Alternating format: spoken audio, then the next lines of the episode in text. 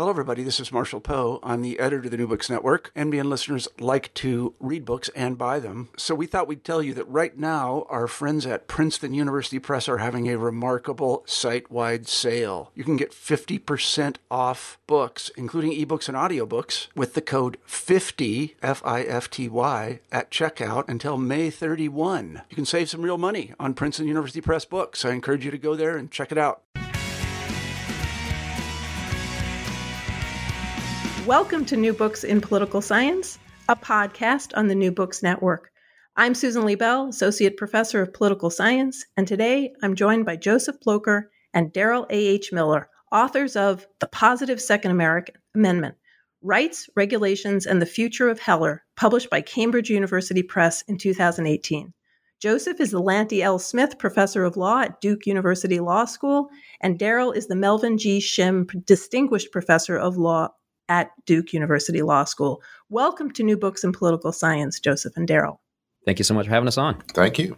Your book insists that the Second Amendment exists in the borderlands, your word, between political politics and law and individuals in the state.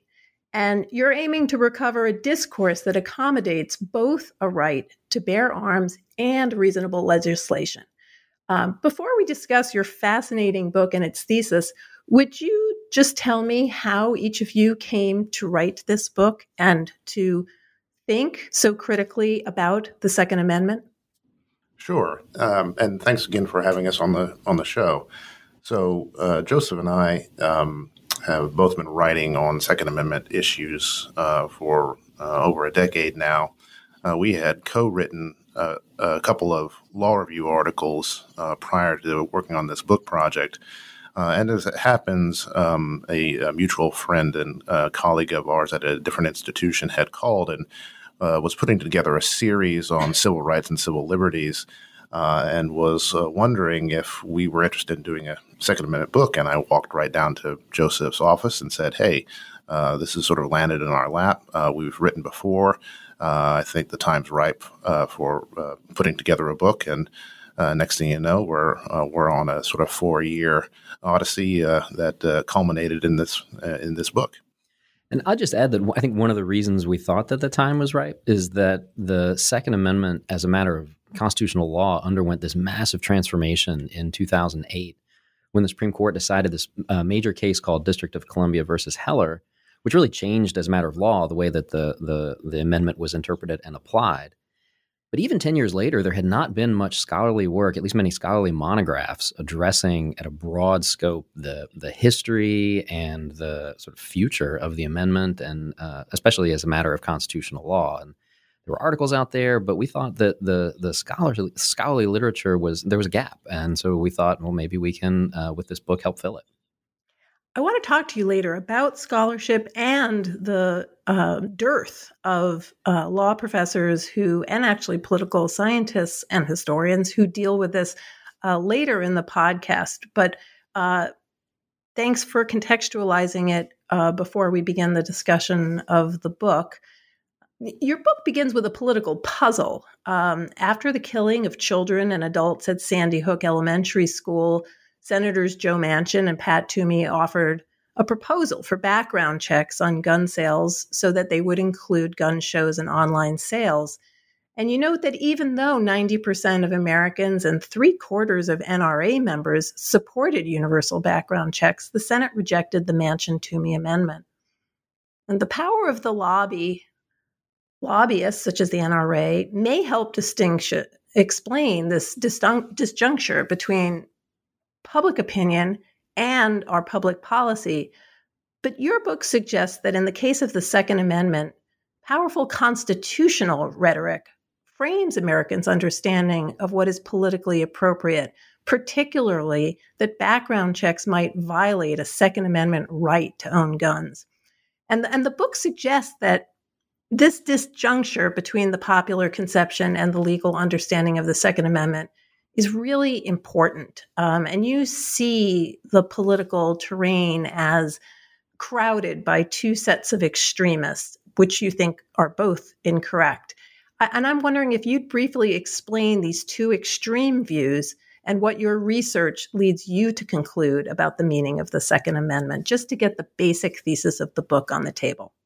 Yeah, I think that uh, any any even casual observer or participant in the in the gun debate is often you know feels drowned out by these these loud voices on uh, what I guess I would call the extremes of people on the one hand saying um, you can't it's not constitutional to have any kind of gun regulation because the Second Amendment is an absolute.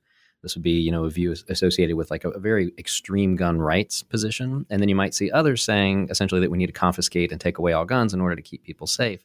I would say that is sort of the extreme gun regulation view. Some of those people call for the repeal of the Second Amendment, for the um, for the overturning of that Supreme Court decision in Heller. And what we're trying to say in the book, or one of the things we're trying to say in the book, is that both of those extreme views are missing what the constitutional tradition, history, and doctrine really is, which is that constitutional um, uh, the constitutional right to keep and bear arms, as interpreted by the Supreme Court, can exist and always has uh, coexisted with certain kinds of reasonable regulation, and that we could um, all be better off to focus on what the Constitution actually permits instead of getting caught up in this kind of absolutist um, rights talk. And I think I'd add to that by saying the impulse of, of Joseph and I uh, in writing the book was to say that there is something different between these political arguments, which tend to migrate toward the extreme, and um, what we traffic in as law professors, which is legal arguments. And that what we wanted to do with the book was to uh, make intelligible um, and accessible uh, to both lawyers but also a lay audience um, the tools of legal argument um, that uh, we believe are falsifiable uh, in a way um, that sometimes um, political arguments are not. In the book, though, you make a connection between the two. You you see that in politics, a legal argument is being made, and and often in the text, it seems as if you're saying that there's something particular about the Second Amendment that it's not the same as making political arguments using the First Amendment. I'm wondering if that's a correct assumption about the book. Well, I mean, I think that you know all constitutional rights have their own sort of you know um, political pathologies and get um, sort of applied and misapplied in political rhetoric in in different ways. I think that is also true of the Second Amendment. I mean, to go back to the example uh, that you raised and the one that we opened the book with, which is the Senate's rejection of the Manchin-Toomey Amendment. Um, one of the things that's striking about that, when you look at, well, how did this even not, not, not even get to a vote in the Senate, given that 90% of Americans and three quarters of gun owners supported it?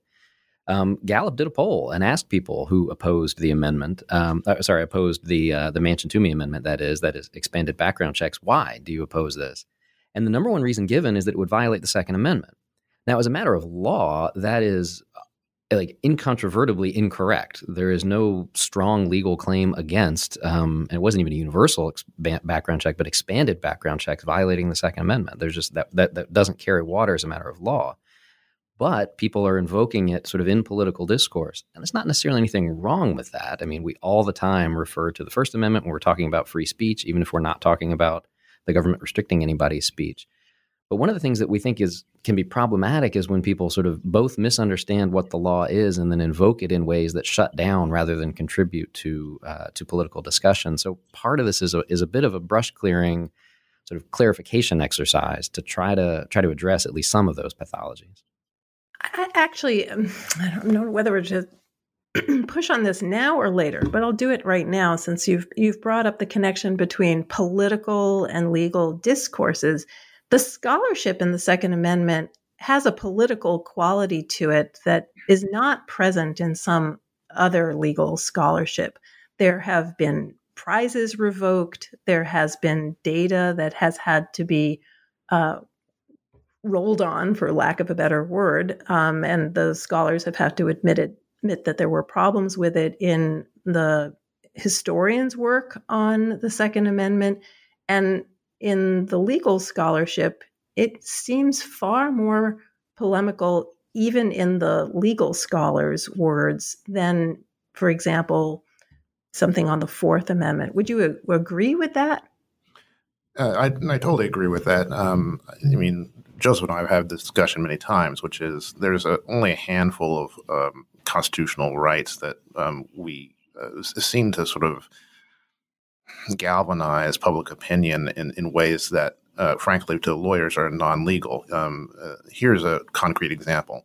Um, people often talk about um, um, the NFL or Twitter or some private organization as uh, violating a person's First Amendment rights. But as lawyers, um, Joseph and I know that uh, Twitter or the NFL is not a state actor, they, they're not governments. Um, so, talking about free speech in a constitutional register when applied to private actors like this is is a kind of category error. And the Second Amendment has the same kind of gloss. That is, people treat the Second Amendment uh, in ways um, that don't neatly map onto what we understand other kinds of constitutional rights to do. And I mean, that's one of the impetuses for the project, which is to say, um, if you are going to make claims like, you know, Walmart is violating my Second Amendment rights, you you need to sort of understand the what kind of claim that you're making and and, and whether that's recognizable under sort of any uh, recognized set of rules about how lawyers understand the law and not only lawyers but how law works um, and so um, the the very kind of political um, overlay that you described the political you know the constitutional politics is part of what the um, has driven our desire to to do this book, which is to talk about how much of this is uh, uh, this rhetoric is constitutional politics and how much is constitutional law. On that question of scholarship, and I think you're exactly right, Susan. That especially if you look backwards over the past few decades, I mean, the, some of the scholarship written about the Second Amendment or firearms law more generally or firearms policy is, you know, it, it frankly falls below the standard that we would expect of legal scholarship. Um, some of it is ab- or of scholarship generally. I mean, uh, you sort of you know gestured towards a few of the major the major scandals, but you know historians like making up making up historical sources. Um, you know, scandal which resulted in you know, the loss of the Bancroft Prize, um, data which could not be reproduced um, or which was lost. Um, th- those are those those shake people's faith, I think, in in the scholarly in the scholarly enterprise. I mean, one reason for that, I think, is that people feel passionately about the um, this this uh, this issue in ways that you know maybe you're not entirely unique. I think those who write about reproductive rights and other areas of constitutional law probably encounters encounter sort of similar similarly charged discussions.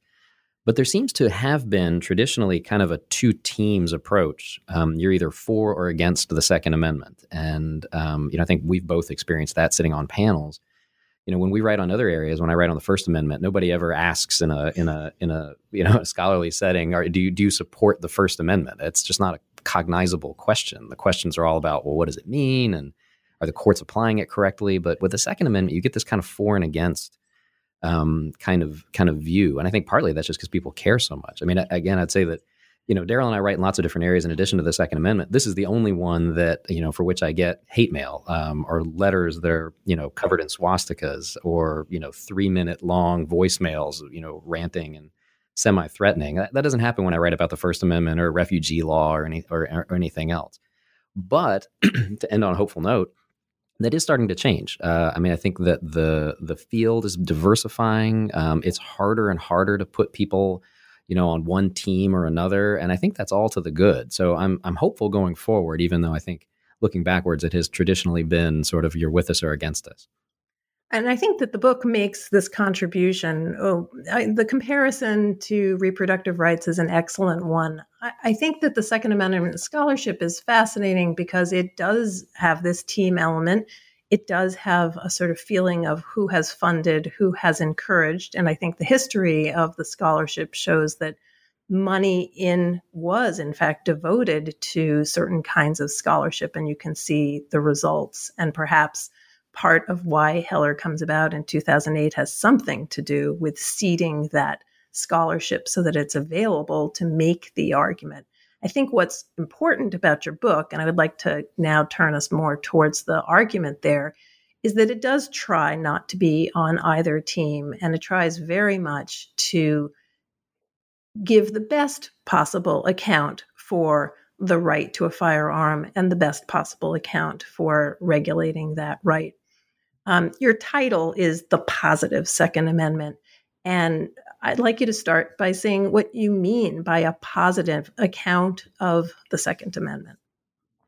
Yeah, it's a great question, and uh, it's uh, it's funny because uh, Joseph and I went round and round on what the title should be, and we, you know, through many iterations, and finally um, alighted on this one. So, I think we have uh, at least uh, two or three reasons we um, ended up uh, falling into this um, for the, basically falling on this title as um, as what we were going to go with. The first is, um, you know, we as the book sort of says, the ambition is um, to help um, make the dialogue better, to have a sort of positive contribution uh, to the dialogue um, on on gun um, uh, gun rights and regulation in a way that avoids the extremes, avoids causing uh, conversations to shut down rather than uh, to you know to be uh, developed or structured. Um, the second issue uh, is that um, what we wanted to do was uh, say that you know there's a way of talking about the Second Amendment uh, that is actually uh, positive in the sense of well, Heller is a, a, decision of the Supreme Court. The Supreme Court is the expositor of the Constitution of the United States. Um, and so um, uh, taking Heller as a given, uh, what kind of actual understanding of the Second Amendment as law rather than as politics um, is um, um, uh, um, you know, as, as as as law, what kind of what kind of structures, what kind of dialogue, what kind of tools would we use to understand the Second Amendment as law? And one of the things, one of one of the lines we use in the book, um, this is sort of placing ourselves squarely in the middle of the debate in some ways, but in some ways maybe being tendentious with regard to each side. Um, one of the things we say on that on that last point is that this is oversimplifying a bit, but that that liberals need to take the Second Amendment more seriously, and that conservatives need to take the Second Amendment more seriously as law. And taking the Second Amendment seriously as law means recognizing that it, like all constitutional amendments, all constitutional rights, subject to regulation. Now, the First Amendment is not absolute, neither is the Fourth or any other um, constitutional right. Um, and that, that's just part of how we do constitutional law. Kind of again, sort of talking to the talking to the extremes. Now, one result of that is that our sort of hope to develop this positive vision hopefully pulls people to see where the where the tradition and the doctrine and the law are. It also runs the risk of sort of alienating us from both sides. Um, and I'll say that we, you know, we get criticism from both sides that we are either too sympathetic to gun regulation or that we're too sympathetic to the Supreme Court's decision in Heller, to which we devote almost an entire chapter, um, not not necessarily defending, but as you say, giving it its best case and arguing that it is um, it is the law of the land and is not going anywhere. And on that, I would just add one, one particularly interesting data point is that we received a letter from Justice Stevens, um, who was the author of the lead dissent in District of Columbia versus Heller, um, and a, a, strong critic of the, se- the, court's Second Amendment doctrine and of the Second Amendment as a whole. And I, am quoting from memory here, so I might not have this exactly right, but I think I think a line he said and used in the letter was, "I remain puzzled why you characterize your view as positive." Um, and so the staking out this kind of middle position, I guess, runs the risk of alienating both flanks. But that's that's the position we've carved out. I think it's a risky strategy, but I think it works very well in the book. Uh, let me push you a little bit more on what it would mean to make a positive account. Uh, you talk about Hillary Clinton and you quote some of her rhetoric from uh, the presidential, her run for the presidency. And you point out that she's she's very much offering what she won't do. And you come back and say that liberals need to offer an account of the Second Amendment rather than a defense against gun rights. And I'm and, and I think you believe that your book provides that, um, in addition to other things. And I'm wondering if you could spin that out for listeners. What does come out of this book in terms of a way for people who normally are cautious about gun rights to elaborate in a careful way what the Second Amendment means? It's a really great question and a hard thing to do in this book or any other. Um, you know, with with regard to the the Hillary Clinton example, one of the things that we we sort of narrow we sort of um, focus on there is a moment in a debate where she gives an answer along the lines of "I support the Second Amendment, but," and then goes on to say, "I also support reasonable gun regulation." And what we're trying to suggest is that that answer, that line is much more effective if it is phrased as I support the Second Amendment and reasonable gun regulation because otherwise it sounds like rights and regulation are you know contradistinctions and that uh, you have to really struggle to accommodate them both when that's not something that the framing generation or you know throughout most of american history courts or um, political actors have had to struggle with that is gun rights and regulation have always coexisted the trick is just figuring out which regulations are permissible and which ones aren't as a matter of constitutional law um, but as a matter of sort of the current political landscape, uh, I think that well, I think a few things. One, the vast majority of gun regulations that people are discussing and debating are nowhere near violating the core of the Second Amendment right. Expanded background checks, to take you know one obvious example, properly administered, no threat to the Second Amendment. Um, on the other hand, I think those who, you know, strong gun rights proponents um, have a genuine, whether people believe it to be justified or not, a genuine fear um, of being under attack, and that when they hear Hillary Clinton or anybody else um, say, I support the Second Amendment, but it's the but they're going to focus on. Um, this that sounds like okay, this is just rhetoric, and you don't actually believe in my constitutional rights. You know, background checks could be the first step towards confiscation or something else. And whether or not those you know fears are justified um, or justifiable, I think they're they're deeply felt, and that a, a a rhetoric that were more that began more with the Constitution might be able to sort of mollify some of those concerns and, and lead us all to where I think most people are, which is believing that there are practical ways to reduce gun deaths without violating anybody's constitutional rights. And I, I, I think I'd add that you know the the purpose of the book and the ambition of the book is to help and provide a kind of um, arc, not only an architecture but a kind of vocabulary for understanding how um, those how the and works. That is, um, you can talk about the Second Amendment and regulation, and then you have the tools where uh, when you're talking about background checks or you're talking about uh, prohibitions on um, uh, um, domestic batterers from uh, owning firearms, that you have a way of explaining why and how the law uh, with the Second Amendment accommodates these types of regulations. When I teach the Second Amendment, my students are always stunned by the paragraph in Justice Scalia's majority opinion in Heller, in which he says basically that we're not touching the regulations that are in place for public safety. He is very explicit about that. And I think that the book does an excellent job of trying to show how not only does Justice Scalia says this, but the courts have in fact upheld thousands of gun regulations that have been passed by local, state, and uh, I think national um, governments. So I, I think the, the, the book does a really nice job of showing how the law is connected to politics and policy. Um, our audience aren't all lawyers, but I, I would like very much for you to walk through one of the um, claims that is made in the book because I think it's helpful for people to understand this issue of is a right absolute. Uh, at the end of your introduction, you talk about examples of how changing our understanding of the Second Amendment would impact both law and politics. So I was wondering if you would explain a little bit for our listeners about absolute rights and putting Second Amendment regulation in the context of other amendments and the kinds of rights that they have?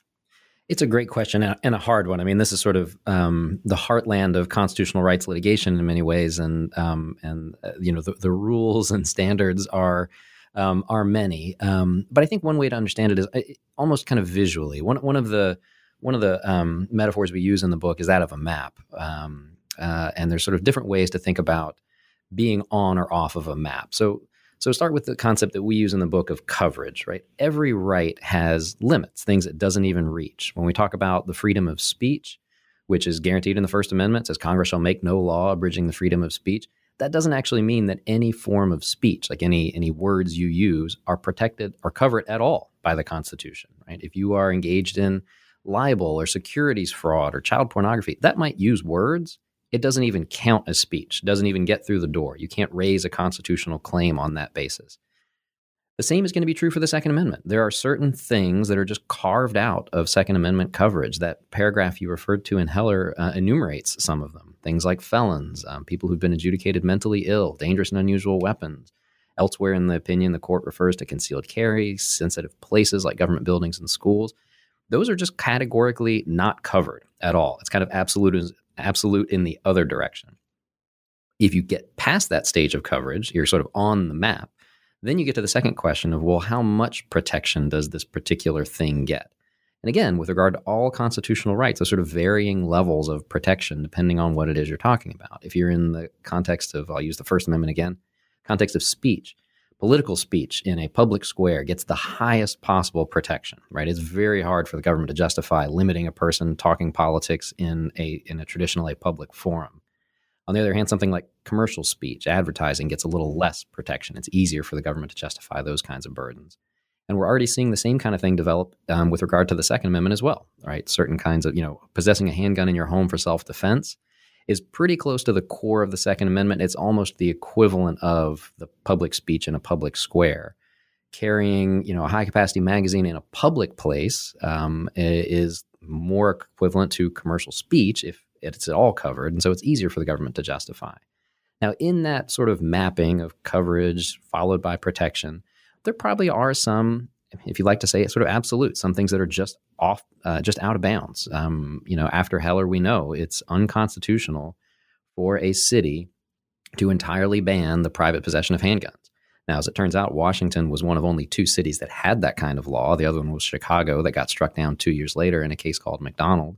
Um, it's unconstitutional for a state, an entire state, to ban the public carry of weapons. That some Illinois was the only state that did that. The court struck that down. So there are some sort of hard lines, but the vast majority of the cases are kind of in between. You know, the government puts on evidence, um, the um, challenger asserts, you know, uh, a, a conflict with their constitutional interest, and the court has to has to resolve it. And as you say, the vast majority of Second Amendment challenges have failed, and happy to talk about why that is. But that's kind of the, the, the overall map, and happy to dig into the into the details. But that's that's that's hopefully an overview. I think that's very, very helpful. What I guess I'm going to push on something that maybe the political science listeners will care about and the lawyers might take for granted. I think one of the themes of the book is that we need to think more like lawyers, that constitutional law has rules, and that when we conflate personal uh, political and public policy preferences with constitutional law, we don't get good law and we don't get good policy. But that seems to assume that constitutional law has maybe more of a neutrality than um, some political scientists would suggest it does. Uh, I'm wondering how you feel about formalism versus realism, about whether or not the court is its own has its own form of politics such that it's not necessarily looking as carefully and as objectively as you did in the book about the history of self-defense under the common law or the second amendment under the um, american constitutional regime? Um, it's an excellent question, and, and I understand that you know you come from the um, and your listeners, many of your listeners coming from the poli sci world, uh, might take issue um, uh, it, I guess in some sense it's a, a revelation of our uh, sort of of our priors that you know we actually do believe that um, law uh, is different from politics, and that's and that's a good thing, um, and that law um, is subject to a set of rules. Now they can, can be kind of fuzzy, they can be a little bit open ended, um, but that there's a, a kind of discourse, there's a kind of rhetoric, there's a kind of grammar for law uh, that's different than politics. Um, and um, and being um, being familiar with that grammar actually helps you understand when, um, at least identifying when is somebody talking in a political register as opposed to a legal register. Um, and I think this is is pretty important because um, you know to the extent that we treat our our Constitution of the United States um, know, not only as a political document, but as a legal document. It is the tool by which we decide when people go to jail and when they go free. I think it's pretty important um, that we understand uh, how that uh, tool works as law. We think that these things are sort of independent but related. Um, you know, I, this is not ideal on a podcast to invoke another visual metaphor, maybe, but if you think about a Venn diagram with sort of three circles, um, one sort of politics, one policy and one constitutional law, the way we think about it, we should all be focusing on the gun regulations which are in the overlapping space of all three of those things. That is, the gun regulations that everybody should be looking for are the ones that are effective as a matter of policy, like is the ones that save lives, and that are feasible as a matter of politics, that is, the ones that could actually kind of get passed by a state, local, federal legislature. And then finally, and this is the one that we're focused on, the ones that are constitutional, um, because there could be gun policies out there, that is, the ones that will be upheld by courts, um, because there could be gun laws out there which are effective as a matter of policy that save lives and that are popular enough to get passed by some kind of legislature. But that's kind of all for naught if, uh, at the end of the day, courts are going to strike them down. And so um, the focus of the book is mostly on that sort of the third of those three circles that is understanding like what does the law allow? What does the Constitution allow? independent of you know what do politics allow or what does policy suggest now to be clear i think we believe and we try to make this clear in the book that the major obstacles for further gun regulation for those who support it uh, are not constitutional. That is, courts are not striking down a whole lot of gun regulations, at least yet. Um, the primary obstacles are now, as they have been for the past few decades, political obstacles. The people who are opposing regulations are often invoking constitutional law, and to the degree that they're, you know, sort of invoking the law as it is not. We want to try to clarify things, but um, we don't think this is a sort of a silver silver bullet. If you understand the constitutional law, then everything else drops out. Uh, but we do think it's sort of, I guess, I guess an easier way to say it is, it, it, we believe it to be necessary but not sufficient to the gun debate that the constitutional law be made more clear. I actually think the Venn diagram works very well um, in the podcast uh, environment because I think that's a great way to visually map it. And I, I guess I would um, ask you to expand in two ways. One would be what is the Venn diagram of agreement on the two sides in terms of constitutional law? We have the Scalia majority opinion, which for our listeners is what lays out this fundamental right to self defense in the home. As Joseph said earlier, the, the sort of narrowest and most agreed upon. Uh, we have a dissent from Justice Stevens saying, no, the original intent of the uh, amendment is strictly about the militia and enabling the militia to have weapons. And then we have a third dissent from Justice Breyer, which tries to accept the um, possible right of self defense, but say that it is still within the purview of uh, the state to to still regulate that kind of access to guns if they think that it increases public safety. What's the Venn diagram of agreement there? Right. So, uh, I mean, in one way, I think it. Joseph has sort of already spoken about it, which is I think everybody on the Supreme Court, um, when you look at the the exceptions that you talked about, longstanding prohibitions on uh, firearms in the hands of felons or the mentally ill, or prohibitions on guns in sensitive places.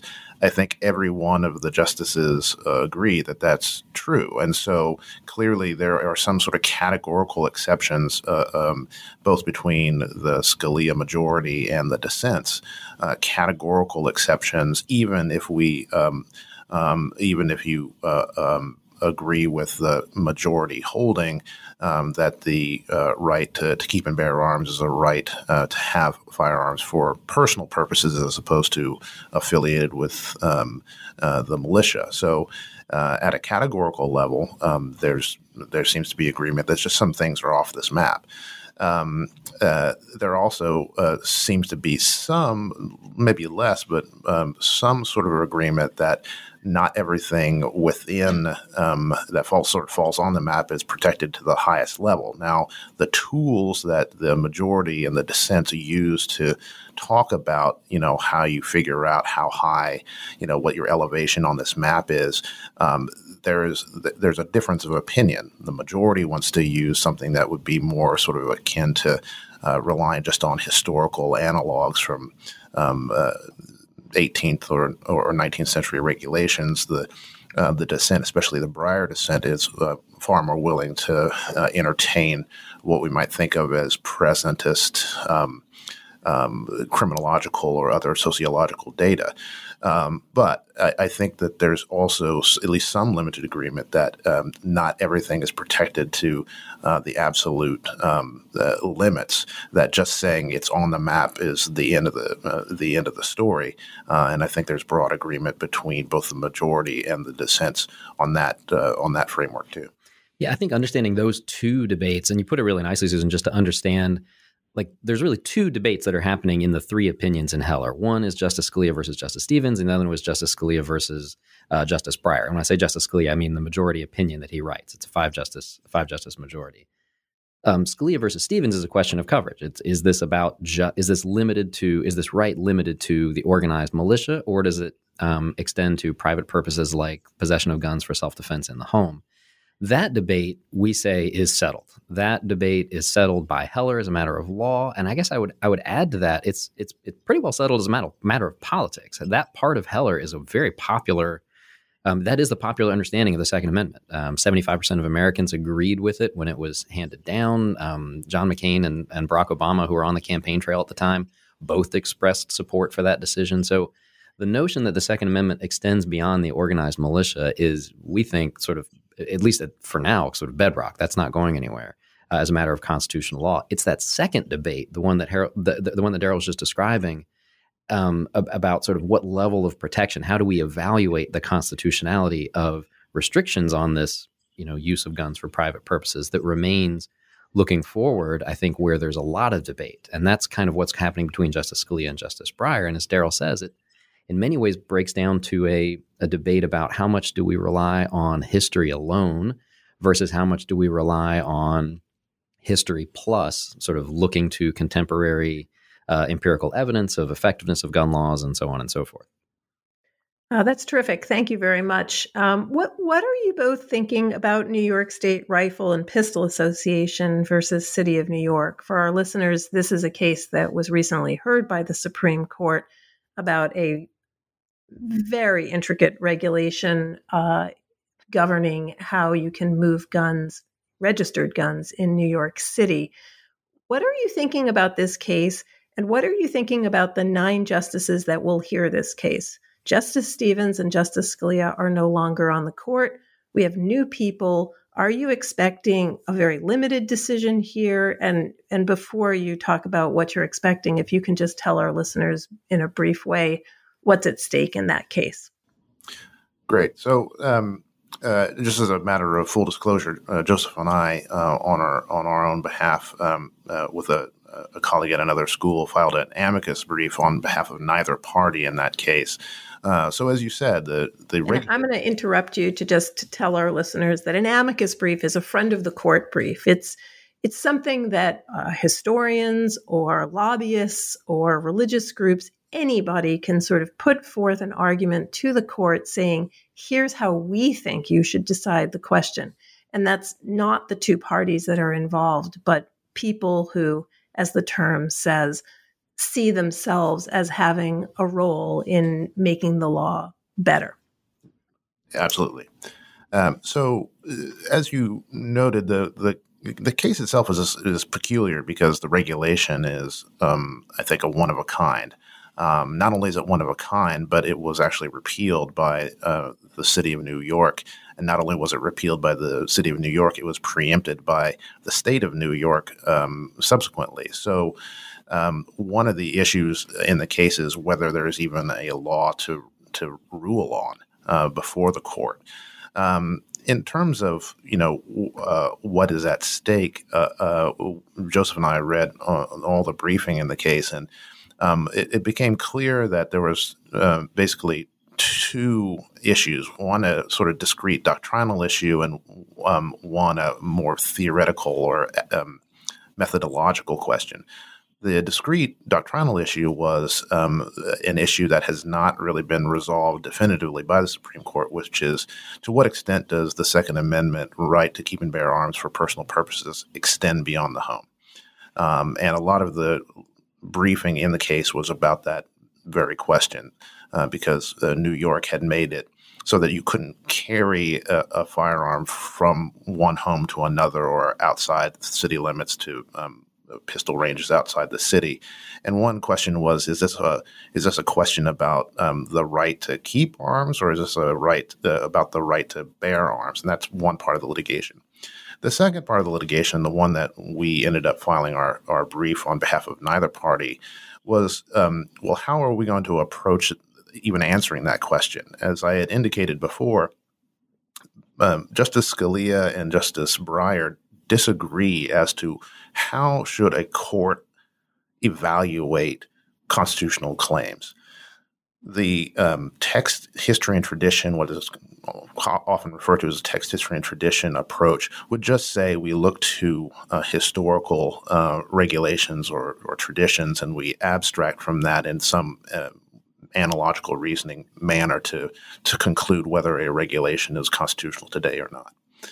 Um, the um, Breyer uh, approach uh, says no, um, that's too constrained because airplanes don't exist in 1791. We have to have a, some mechanism of figuring out whether a regulation of a gun on a plane is constitutional or not, and, and uses other uh, kinds of um, empirical data the existing regula- the existing f- structure, the one that has um, been applied throughout the lower courts, is sometimes known as a two-part framework.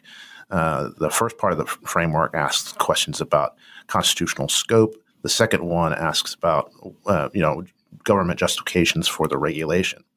And so, what the briefing was doing, um, and this methodological question was, is that two-step approach, uh, two-step framework um, permissible? Is there a, an avenue for introducing these kinds of um, uh, criminological or uh, sociological or other kinds of data, or uh, the government offering some kind of justification outside history for what it's doing? Or does uh, a court, in applying the Second Amendment, have to apply history only? Before we say goodbye, um, I'm wondering what the two of you are working on now, either together or separately. It's a great question. I mean, partly we're holding our breaths, waiting to see what happens with the Supreme Court decision. I think we'll have a lot more to work on um, after we after we hear from the justices about the Second Amendment uh, issues in the in that New York case. And we've already scheduled a um, we're already working on a symposium for next uh, next fall. In fact, the fall of 2020 to address those issues.